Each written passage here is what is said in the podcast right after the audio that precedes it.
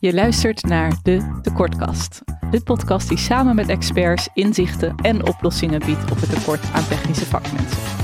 Ik ben Josje Damsma, zelf theoretisch opgeleid, maar gedreven om praktisch opgeleiden meer te waarderen. Daarom heb ik tien jaar geleden Crossover Nederland opgericht, het projectbureau voor technisch talent. Met als missie om te zorgen voor voldoende technische vakmensen met slimme handen om Nederland leefbaar te houden. Maar hoe erg is het oplopende tekort van zonnepaneleninstallateurs, onderhoudsmonteurs en alle vakmensen in de bouw nu eigenlijk? En belangrijker nog, wat kunnen we aan dit tekort doen? Vandaag leg ik deze vragen voor aan Lieve de Klerk, CEO van SPI, specialist in multitechnische dienstverlening, met 7000 medewerkers in Nederland. En iemand die zich ook openlijk uitspreekt voor het belang van voldoende technische vakmensen. Hartelijk welkom. Dankjewel. Waarom vind jij het persoonlijk zo belangrijk om je in te zetten voor technische vakmensen? Ja, waarom ik het persoonlijk belangrijk vind, heeft echt wel te maken met dat ik meer en meer realiseer dat uh, wij vanuit de technische dienstverlening of de techniek uh, de sleutel zijn tot het realiseren van die betere wereld. Dus als je uh, zou vragen van wie realiseert nou eigenlijk de energietransitie en wie bouwt uh, het klimaatakkoord. Hè. Wie bouwt nu aan die betere wereld? Wie bouwt aan connectiviteit? Uh, wie bouwt aan een industrieel bedrijf 4.0? Dat zijn eigenlijk wij. En um, we lezen de krant, sla uh, wat voor medium er ook op op. Hè. Iedereen heeft de mond vol van ambities, van dromen, van een betere wereld. Uh, wij zijn onderdeel van de oplossing om dat die te kunnen realiseren. Het gaat echt via onze handen. Uh, uh, een hoogspanningslijn is die van Tennet. Ja, natuurlijk, maar wie heeft die eigenlijk gebouwd? Hè, er zijn uh, bedrijven zoals SPI hebben die gebouwd. En daarom vind ik het zo belangrijk, omdat meer en meer we inzien dat het via de mensen gaat die dit bouwen, die het plannen, die het ontwerpen, en dat we daar zo'n schijnend tekort van hebben, dat we nooit uh, die, uh, ja, die ambities gaan kunnen realiseren als we niks doen aan het tekort van technische mensen. Het tekort aan technisch personeel is natuurlijk niet nieuw. Nou loop je zelf ook al langer mee in, uh, in de wereld van de techniek. Hiervoor natuurlijk bij, bij Vitens, Nederlands grootste waterbedrijf. Waarom denk je dat het nog steeds niet is opgelost, het tekort aan technisch personeel? Wat gaat er mis? Ja, zelf denk ik dat we in Nederland uh, heel lang geleden, al in de jaren 60, een uh, fundamentele keuze gemaakt hebben om een diensteconomie te willen worden. En uh, in die tijd, ehm, ja, ik, ben daar geen expert in, hè, maar de, de mammoetwet uh, Kinderen moesten uh, een hogere, noemen we dat, hè, een opleiding volgen. Wat natuurlijk een vreselijk woord is. Uh, uh, men waardeerde het minder. Dus techniek wordt niet gewaardeerd. Techniek wordt geassocieerd zelfs nu nog met vuil en vies, laag betaald werk. En dat is zo ingeslopen in de maatschappij dat ehm, ja, de fundamentele waardering voor techniek voor technisch onderwijs, voor technische beroepen, die is gewoon volledig verdwenen. Als je met uh, moeders praat en, of, of, jonge ouders praat, uh, waar dromen ze van dat hun kinderen naartoe gaan? Dromen ze nou van een technisch beroep, een technische opleiding, echt iets toevoegen aan, aan die betere wereld? Hè, of dromen ze van een andere toekomst van hun kinderen? je ziet het in de betalingen, in de remuneratie. Ik heb nog niet zo lang geleden eens gezegd, en ik herhaal het hier nu weer. Hoe komt het dat een jonge advocaat dat je daar misschien wel 150 euro per uur voor mag vragen. En voor een jonge elektricien 45 euro voor mag vragen. Dat is heel raar. Wat is nou het beroep van de toekomst? Die jonge elektricien zou misschien 90 euro moeten verdienen. En die jonge advocaat ook 90 euro moeten verdienen. Of moeten krijgen. Of wat je ervoor moet vragen, whatever. Maar uh, het is ja, een diep gewortelde uh, uh, ja, ontwaardering eigenlijk heeft zich in de maatschappij ingeslopen voor technische beroepen. En je hebt natuurlijk ook een, eh, een, internationale blik. Je hebt ook veel contact natuurlijk met uh, nou, in, in, Frankrijk, in Duitsland, in België. En zie je dat dat anders is in, in de landen om ons heen? Absoluut. In Duitsland zie ik het echt heel anders. Daar is ook de verwevenheid tussen technisch onderwijs en het doorstromen naar daadwerkelijk werken veel beter met elkaar verbonden. Als ik zie hoeveel uh, zogenaamde ja, traineeships of apprenticeships, hebben, dan noemen ze het anders in Duitsland, hè, maar dus leerling-monteurs uh, die verbonden zijn aan scholen en die dan later ook weer gaan werken in diezelfde bedrijven. Dat is een veel beter systeem, dat past veel beter op elkaar. Um, in Frankrijk is het volgens mij ook zo. Voor België durf ik het niet zo te zeggen. Maar ik zie echt wel een heel groot verschil tussen integratie en waardering voor technische beroepen. Uh, in Duitsland vergeleken met uh, Nederland of in Frankrijk vergelijken met Nederland. Uh, ja, een ander voorbeeld. Kinderen op de basisschool die worden academische waarden aangeleerd, maar die worden ook op academische waarden getoetst. Als jij geen hoge CITO-score hebt, wat rest er dan voor jou? Ja, ga jij dan maar naar het VMBO? Ah, hoezo ga jij dan maar naar het VMBO? Dan moet je zeggen, fantastisch. Hè? Jij wordt elektricien, jij wordt lasser, jij gaat in de ICT, jij wordt uh, iemand die in de connectiviteit kan werken. Dat zijn de beroepen die we nodig hebben. Dus leerkrachten zouden dat moeten stimuleren. En zouden dus veel positiever over techniek moeten spreken, waardoor we dan automatisch ook beter die koppeling gaan krijgen. Maar het is echt wel een fundamentele kentering die nodig is in de manier waarop wij waardering hebben uh, over de hele maatschappelijke laag in Nederland voor technische beroepen. Ja, en, en als je even doordenkt van wat gebeurt er als we hier in, in Nederland niets aan doen, als dit zo blijft? Ja, ten eerste gaan we onze ambities niet kunnen realiseren. En ten tweede gaan we moeten accepteren dat we het technisch talent dan van overal uh, en heinde en ver gaan halen. Uh, en dan krijg je debat misschien weer op migratie. Hè? Wat, wat ik dan denk van, nou, dat is goed laten we de mensen dan overal vandaan halen, waar uh, nog veel meer waardering wel voor techniek is. Maar dan heb je weer een heel ander systeem nodig in Nederland. Want dan zou je dus moeten veel makkelijker mogelijk moeten maken dat van welk land je ook komt, waar wel nog veel technisch personeel is, dat dat kan. Dat is, dat is best ingewikkeld. Maar als we het niet weten te veranderen uh, met ja, zeg maar, Nederlands sprekende kinderen en Nederlands opgevoede kinderen of jonge mensen, uh, ja, dan zul je het wel op een andere manier moeten oplossen. Of we zullen moeten accepteren dat het niet gebouwd kan worden. Nou, ik ben persoonlijk niet bereid dat te accepteren. Uh, dus, dus ja, dan zullen we dan automatisch toch op zoek moeten gaan naar veel meer diversiteit uh, van de landen waar dan de technische mensen vandaan komen om het te bouwen. Ja, we gaan het zo nog even echt dieper in op de oplossingen. Voordat we dat doen, geef ik drie stellingen. Waarbij je eerst kunt aangeven gewoon waar of niet waar. En uh, daarna gaan we daar dieper op in. Het avondsplan Techniek is een samenwerking met vijf sectoren en vijf ministeries. Doekle Terpstra zei in de vorige aflevering dat de uitvoering nog niet helder is en ook vrij lastig gaat worden. Dus vandaar de eerste stelling. De uitvoering van het aanvalsplan gaat nog heel moeilijk worden. Waar of niet waar? Eens, waar. De volgende. Een monteur die genomineerd was voor de Slimstanden van Nederland, een campagne voor meer waardering van technische vakmensen, zei laatst tegen mij: Ik zou dit werk met alle nacht- en storingsdiensten absoluut niet aan mijn kinderen aanraden. De tweede stelling is: werken in de techniek is zelf niet aantrekkelijk genoeg. Nee, niet oneens. Oneens. Dan de laatste, een persoonlijke stelling. Ik ben zelf technisch. uh, ben ik zelf technisch? Uh, dat is een goede vraag. ja, zeker. Ja, ja ik heb geen twee rechterhanden, maar ik ben wel technisch. Ja, ja ik, je kunt wel begrijp de techniek wel. Ah, ik begrijp de techniek heel goed zelfs. Nou, dan gaan we eventjes nog naar de eerste stelling, de uitvoering van het aanvalsplan, dat dat nog lastig uh, gaat worden. Vertel.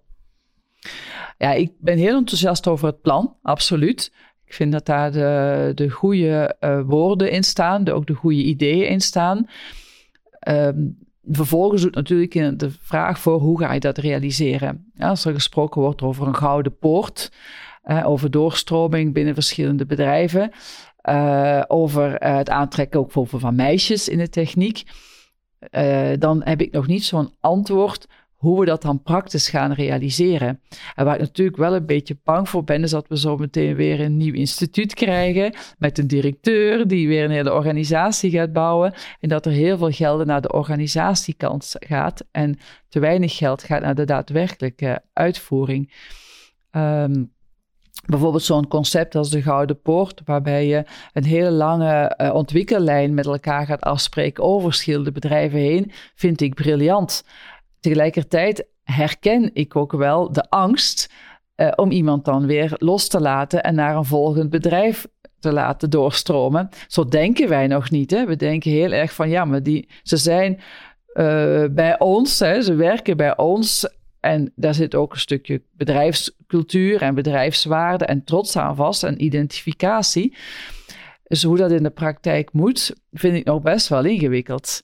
Ja, en dus eigenlijk ook wat ik, wat ik hoor inderdaad, van dat het vooral ook niet te veel naar het, het vergaderen, het organiseren moet, maar ook, en ook dat er ook gekeken wordt naar wat levert het nou op en die uitvoering. Want uiteindelijk moeten er 60.000 mensen in de techniek komen of productiever worden. Ja. Dat we daar ook echt naar kijken van wat levert het op. Wat levert het op, ja. En ook wat, wat in het aanvalsplan uh, nog niet zo expliciet staat, en wat misschien ook niet kan, omdat het door vijf ministeries en, en, uh, en vijf uh, professionele organisaties ondersteund wordt, is de, het, het radicale waar je misschien ook voor moet durven kiezen. Wat ik daarmee bedoel te zeggen, is zou je durven, het aandurven om doelstellingen te formuleren, hoeveel kinderen dan in het technisch onderwijs moeten instromen? En hoeveel jonge mensen dan, als ze uitstromen uit het technisch onderwijs, in het technische beroep zouden moeten landen. Dat betekent dat je ook moet durven uitspreken waar kinderen niet naartoe gaan. En dat betekent dat je zou moeten zeggen: als ik uh, uh, 100.000 kinderen heb, dan gaan er daar uh, uh, 50.000 van naar de techniek. En dat betekent dat er ook dus veel minder misschien naar commercie of administratieve opleidingen of uh, creatieve opleidingen en dergelijke uh, mogen gaan. Ja, zo stellig spreekt het aanvalsplan zich nog niet uit. En ik kan mij dan misschien wat gemakkelijker veroorloven om zo'n radicale uitspraak te doen. Maar ja, ik zou denken dat zou je met elkaar moeten durven. En dan moet je dus niet veel vergaderen, maar dan moet je gewoon een keiharde doelstelling durven zeggen. En dan moet je dus ook zeggen tegen leerkrachten die al aan de basis staan van die schoolkeus en ouders. Het is gewoon normaal dat je kind voor techniek kiest. Bravo! Hoezo kiest je kind voor? En dan hoor ik wel alle argumenten, ja, maar zo kan je niet praten, want iedereen moet een vrije keuze hebben. Dat is allemaal wel waar, maar als je praat over wat zijn nu de relevante beroepen voor de toekomst, dan vind ik dat je toch wat radicaler zou moeten durven praten daarin. En ook voor die radicalere keuzes zou moeten durven gaan. Maar ik ben het eens, uh, krijgen we zo meteen een gedrocht van een instituut met veel vergaderen en uh, allemaal uh, normeringen en geldstromen, weet ik allemaal niet. Ja, dan zijn we weer vertrokken hè? in de bureaucratie, in het polderen. Nou, volgens mij, je hebt ook net al eigenlijk al heel mooi geschetst een aantal oplossingsrichtingen ook. Hè, van dat inderdaad dat we kijken naar hoe meten ook resultaten, ook van dat, dat aanvalsplantechniek. En ook een aantal oplossingssuggesties. Nou, merk je ook algemeen, de, de minister, ook Robert Dijkgraaf, spreekt zich ook steeds meer positief uit over het MBO. En dus je ziet wel iets van een kentering. En ook dat we niet meer allemaal spreken in hoog en laag, maar in praktisch en theoretisch uh. Zie jij nog meer lichtpunten waar jij denkt, nee, we zijn al wel de, de goede kant op aan het gaan? Die zie ik echt wel. Uh, uh, bijvoorbeeld inderdaad hoe Robert Dijkgraaf zich nu uitspreekt. Hè? Vind ik fantastisch. Ik vind het echt geweldig dat eindelijk een minister zich zo duidelijk durft over uitspreken. Je hoort het op de radio. Hè? Uh, dat mensen gecorrigeerd worden die praten over inderdaad hoger en lager opgeleide. In het, uh, nou is een aanvalsplan techniek. Ik ben ook heel blij dat het er weer opnieuw is. Ja, natuurlijk kan je zeggen van ja, we hebben al zo vaak eens een keer iets geprobeerd, maar het is er nu weer wel. Uh, ik zie heel veel initiatieven ontstaan, ook tussen bedrijven. Uh, ja, dat zijn voor mij wel de lichtpunten. En ik denk ook wel, nou, zoiets als deze tekortkast, hè, vind ik ook een lichtpuntje. Um, de waardering voor techniek, ik zie het wel toch stijgen. Is misschien gevoelsmatig. ik zie ook de herkenbaarheid van uh, onze soort bedrijven groter worden. Uh, in de Nederlandse, überhaupt de markt. Hè? Dus de herkenbaarheid van onze merken. Nou, laatst hoorden we dat er weer meer jonge mensen in het MBO ingestroomd waren. Nou, bravo. En ook in het VMBO. En ook in het VMBO, inderdaad. Techniek, hè, ingestroomd waren. nou, dat zijn allemaal zo van die, van die lichtpuntjes als je vanaf de jaren 60 begonnen bent met het om zeep te helpen, dan moet je ook wel misschien een beetje tijd gunnen om het weer op orde te krijgen. Alleen we hebben gewoon niet heel veel tijd. Het, het, moet wel in de versnelling komen. Uh, maar als, ja, als een minister zich zo duidelijk uitspreekt, ook over die leerpaden die je kunt ingaan, uh, ja, dat zijn voor mij allemaal hele hoopvolle tekenen dat de kentering in zicht is. Ja, en, en ik weet ook uh, dat jullie zelf ook hè, bij, bij SPI ook meedoen ook aan initiatieven om te zorgen dat er meer mensen bij jullie komen werken of algemeen in de techniek. Kun je een voorbeeld uitlichten waarvan jij zelf denkt, nou daar ben ik enthousiast over? Ja, een recent voorbeeld is dat we gesproken hebben met een aantal bedrijven over meer vrouwen in de techniek, meer vrouwen in de stemberoepen. dus de science, de technology, uh, eh, weet ik, de uh, electricity, sorry, en de mathematics, hè, dat is het de stem, de stemberoepen. Uh, daar hebben we heel misschien wel kleinschalig, maar van gesproken. Oké, laten we elk ook nu een aantal rolmodellen benoemen. Laten we onszelf engageren om meer uh, meisjes dan, hè, of meer vrouwen te stimuleren om te kiezen voor stemberoepen. Dat vind ik een heel goed initiatief. Ja, verder zijn we ook aangesloten bij initiatieven als de Refugee Hub en Buitenboordmotor. Wat, uh, wat wat meer kleinschalige initiatieven zijn. Uh, we werken heel intensief samen met Techniek Nederland hè, op dit vlak niet zo lang geleden een overleg tussen HR-directeuren en CEO's. Uh, uh, ja, om ook weer opnieuw concreet te bevragen van maar wat ga jij nou doen om dichter bij met name scholen te staan, om ervoor te zorgen dat uh, ja, kinderen of makkelijker instromen of dat we een aantrekkelijker imago uitstralen van onze sector. Ja, en, en, en daarover gesproken van, nou, jullie doen zelf natuurlijk hè, vanuit SPI veel mee aan, aan initiatieven. We hadden het er net ook over, wel jammer dat sommige initiatieven uh, klein zijn. Hè, dat het mooi zou zijn als dat nog wat, wat groter zou worden. Wat, wat zou jij aanraden aan uh, andere werkgevers om te doen?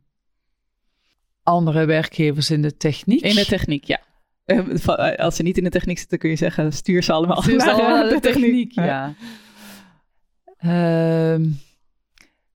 Ja, dat vind ik eigenlijk niet zo'n gemakkelijke vraag om te beantwoorden. Want ik denk dat de meeste werkgevers in de techniek uh, uh, al, al heel veel doen. Wat we misschien allemaal nog wel met elkaar nog meer zouden kunnen doen, is nog positiever praten over hoe belangrijk techniek is voor uh, de wereld nu en voor de wereld straks.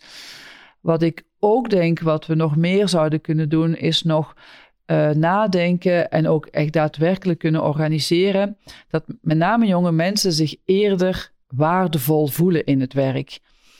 Uh, wij weten inmiddels dat uh, een enorm grote hoeveelheid mensen bij ons beginnen in de sector en binnen de twee jaar weer uit de sector verdwijnen. Dat heeft heel vaak te maken dat je onvoldoende voelt dat je al waardevol werk krijgt. Dus dat betekent dat we zijn misschien ook wel een beetje traditioneel in onze wereld. Hè? De leerlijnen zijn vaak lang. En dat we eh, gaan stimuleren dat je sneller verantwoordelijkheid krijgt. Of dat je uh, sneller echt wel het idee hebt dat je uh, zelfstandig monteur kunt zijn. Want dan krijg je ook gewoon meer lol in het, in het vak of in het werk. Dan denk ik dat we met z'n allen wellicht toch nog wel iets meer kunnen doen aan uh, flexibele arbeidsvoorwaarden, flexibeler arbeidstijden. Uh, want uh, praat niet alleen maar over meisjes, maar ook zeker als je jong bent, jonge vaders staan ook tegenwoordig anders in het leven. Jij stelde mij net een stelling, of je vroeg mij net een stelling. Wij merken dat ook wel, dat ook veel jonge monteurs niet bereid zijn om meer dag en nacht in weer en wind op pad te zijn. Die hebben vrouwen ook die thuis werken. En die thuis werken, maar die buitenshuis ja, werken. Die samen een gezin runnen. En je daar meer voor openstellen. En dus ook manieren vinden uh, om die met arbeidsvoorwaarden en arbeidstijden om te gaan. Dat zijn echt wel verantwoordelijkheden die we nog beter moeten doen in de sector. Ja, dat is eigenlijk inderdaad heel erg gerelateerd aan de stelling van het, het werk. Om dat eigenlijk het werk zo aantrekkelijk mogelijk te maken. Zodat alle mensen die je de techniek inkrijgt als werkgever, dat je daar natuurlijk voor kan zorgen dat de mensen in de techniek ook blijven. Precies, precies. En dat, uh, dat daardoor ook het imago verandert. Je wordt goed betaald. Uh, je, je hebt tijden in je leven waarin je wellicht iets meer flexibiliteit nodig hebt. En die kan je krijgen in de sector. Uh, die biedt uh, je werkgever aan, maar ook de mentaliteit om je heen. Hè. Je komt dus ook in een groep mensen terecht die dat ook accepteren. En wij hebben heel veel verschillende leeftijdscategorieën. Goed, dat heeft elk bedrijf. Maar als je moet opboksen tegen hele oude gevestigde waarden, is het gewoon niet zo heel erg leuk meer voor je om in die sector te werken. Dus wij moeten zelf, wij hebben zelf ook een verantwoordelijkheid. Niet alleen maar in het uitdragen hoe relevant ons werk is, maar ook dat het echt prettig werken uh, is in onze sector. Ja, en, en eigenlijk het tekort aan technisch personeel is natuurlijk niet alleen een probleem van de technische werkgevers. Uh, zoals je net al zei, belangrijk is natuurlijk die doelstellingen van de energietransitie, de woningbouwopgave. Dat zijn eigenlijk ook doelstellingen die vanuit de overheid gesteld worden. Wat zou je zelf als tip geven aan overheidsinstellingen, regionaal of nationaal? Nou ja, dan kom ik terug op wat ik net zei. Hè? Als we met z'n allen ons radicaler gaan uitspreken voor techniek, voor de waardering van techniek, dan gaat het zelf komen. Dus dat geldt ook voor overheidsinstellingen. De campagnes die je doet als overheid, die invloed kunnen hebben. Uh, we hebben ook al over andere zaken gesproken. Eh, bijvoorbeeld in de, uh, in de certificeringen van, uh, van techniek zie je dat er ook wel al langzamerhand wat, wat beweging in komt. Maar een concreet voorbeeld. Ik had laatst een lekkage thuis. En die lekkage was in de meterkast gekomen. Met als gevolg dat twee derde van mijn huis zonder stroom zat. Bel ik iemand van Enexis. Die komt en die zegt uh, ja, water in de meterkast. Ik mag daar niks aan doen. Ze kan u niet helpen midden in de nacht. Heel fijn. Duurt drie dagen. De elektricien komt, had ik nog geluk. Repareert en vervolgens uh, de hele boel. Maar mag bepaalde dingen niet doen, want dan moet de Nexus-monteur doen. Komt de Nexus-monteur, weer een paar dagen later. Hè, huis nog steeds voor een deel donker en, uh, en koud. geen drama overigens, hè, maar ehm, uh, die repareert dan weer dingen en die zegt dan vervolgens, ja, met het laatste gedeelte moet toch weer opnieuw de elektricien doen. Weet je? Zoveel weken verder, vier bezoeken. En waarom is dat nou? Omdat de een niet mag doen, maar ze kunnen het wel. Want het zijn geschoolde, is dit, het zijn geschoolde ja. elektriciens. Ze kunnen het ze konden, ze, hij kan het, ja. maar hij mag het niet. En, en waarschijnlijk zou hij ook veel blijer zijn, zelf, zich meer voldaan gevoeld hebben als hij het gewoon had mogen ja, oplossen. Ja, want die eerste, die moest ja. midden in de nacht bij mij komen aan. Hè, want dat was ik, eh, die was ook, ik kwam thuis, was midden in de nacht gebeurd. Hè, die moest midden in de nacht bij mij aanbellen. Is al niet zo heel erg leuk, voor hem niet en voor mij niet. En, uh, of voor ons niet. Hè. En, uh, en, uh, en die, die komt voor niks om te zeggen dat hij iets niet mag ja, dat denk ik van, dat ben ik nog maar een klein voorbeeld. Maar hoe vaak hoor je niet dat uh, als mensen een huis willen verduurzamen, dat ze vijf installateurs nodig hebben. Dat is nog steeds zo. Dus het gaat ook niet ja. eigenlijk alleen om aantal mensen om het tekort aan technisch personeel op te lossen, maar ook om een aantal dingen veel slimmer te doen.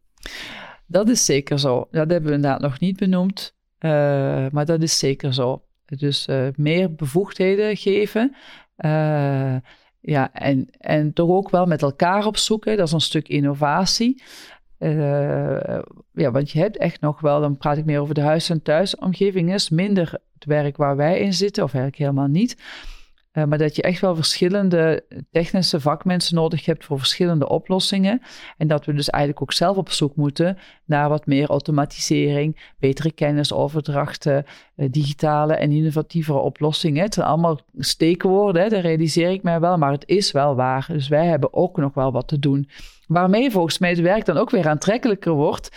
Want daardoor krijg je ook een combinatie weer met, met, met IT, hè, digitalisering. Dus zo kunnen we ook zelf weer het werk aantrekkelijker maken. Um, en ik wil daarmee niet in clichés uh, vatten maar, of vervallen, maar ja, wij hebben ook nog wel wat te doen.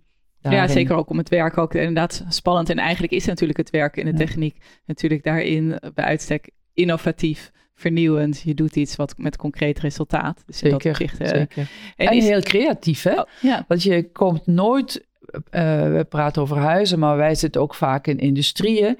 We zitten vaak in zeer complexe gebouwen. Uh, het is heel creatief werk, want het is nooit gebouwd zoals het op tekening staat. Dus gebruik maken van je creativiteit, van je oplossingsvermogen, van je parate kennis en hele essentiële vaardigheden. Nou ja, hoe cool is dat? Als je daar constant uh, mee bezig kunt zijn. en, en, is er iets, nu iets wat jij zelf denkt van dat in kom, komend jaar, in 2023, dat ga ik in ieder geval doen aan het tekort aan technisch personeel? Ja, ik heb mij in de laatste uh, overleg of bijeenkomsten rond die stem hè, uh, tot iets geëngageerd. Hè, dus uh, tot, tot actiever nog verder uitdragen en ook rolmodellen gaan benoemen. Dus dat is sowieso wel al één ding ja, verder ga ik blijven praten waar ik kan over de waardering van techniek. Dat is voor mij het allerbelangrijkste. Ik denk dat we in ons eigen huis SPI echt al heel veel gedaan hebben. Uh, en die koers die we ingeslagen zijn, die gaan we verder bewandelen. En dan gaat het echt over aantrekkelijke werkgevers zijn. Goede flexibele arbeidsvoorwaarden bieden, doen we al. Ruimte geven voor die flexibiliteit ook in arbeidstijden. Goed leiderschap. Hè? Uh, en ook de weg ingaan van innovatie en digitalisering. Uh, zijn echte stappen die wij al doen als onderneming. Maar ik denk dat mijn taak ook heel erg is van uit te blijven dragen hoe het fantastisch het is om in de techniek te werken en hoe er toe doet dat je in de techniek werkt. Nou, heel mooi. Met deze wijze woorden sluiten we deze podcast af. Uh, dus hartelijk dank, lieve de Klerk. En luisteraars, dank voor het luisteren. Hopelijk ben je niet alleen geïnspireerd, maar ga je ook de waardering voor technisch personeel en technisch werk uh, uitdragen. En iedereen uh, enthousiasmeren om te kiezen voor de techniek. Want we moeten dit grote maatschappelijke probleem samen aanpakken. Dit was een aflevering van de Tekortkast. Wil je bijdragen aan het tekort aan technisch personeel? Kijk vooral op www.crossovernederland.nl of stuur een e-mail naar info.crossovernederland.nl.